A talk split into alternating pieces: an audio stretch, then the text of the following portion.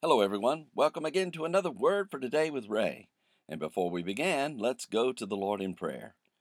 Heavenly Father, it is a joy that we get to come every single day to study your Word, to learn from you, to learn from your Word about the principles of God, to know more about you and your Son Jesus and your ways. And so today, Lord, we ask that you would guide us into all truth by your Holy Spirit and then empower us to be able to live according to those ways so that we might be pleasing in your eyes.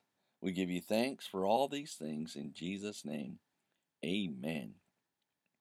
The title to today's lesson is The Gospel to Jews and Gentiles, and it's taken from the book of Galatians, chapter 2, and verse 7. Paul the Apostle has already expressed his lack of intimidation by those who were in authority in Jerusalem.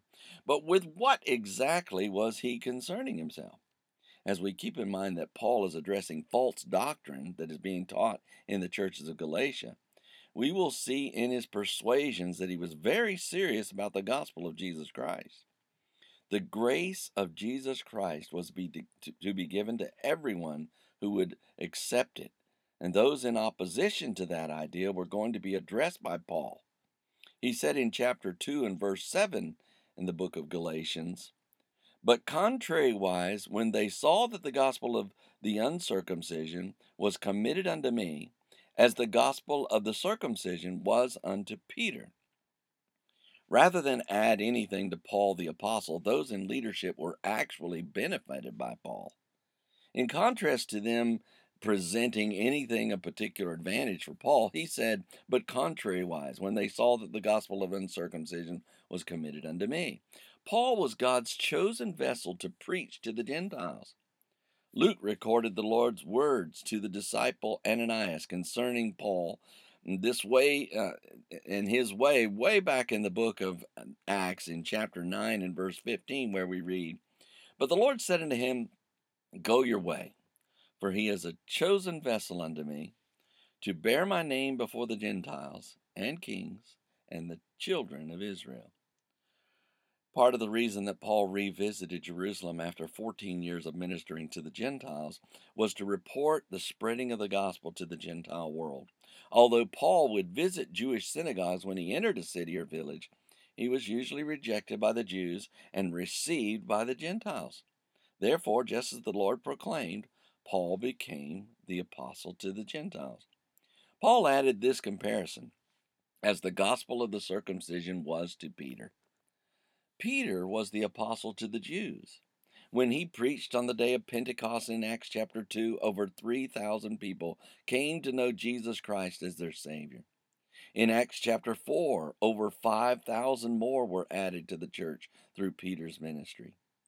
Even though Peter was beginning to be persecuted for the spreading of the gospel, still he continued sharing it with the Jews.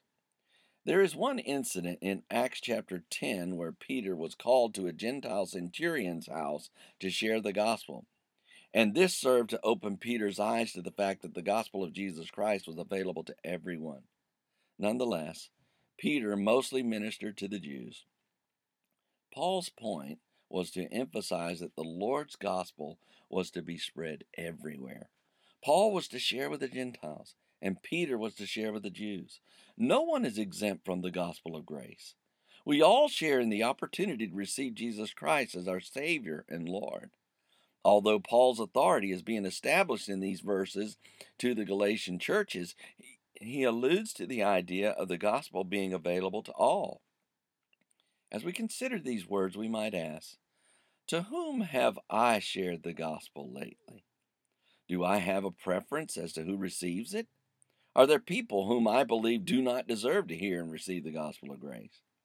One of the jo- joys of reading and studying the Bible is that all scripture is given by inspiration of God and is profitable for doctrine, for reproof, for correction, for instruction in righteousness, that the man of God may be perfect, thoroughly furnished unto all good works.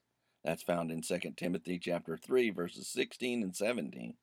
May we evermore be moved by the instruction of the word of God as we share the gospel with whosoever will.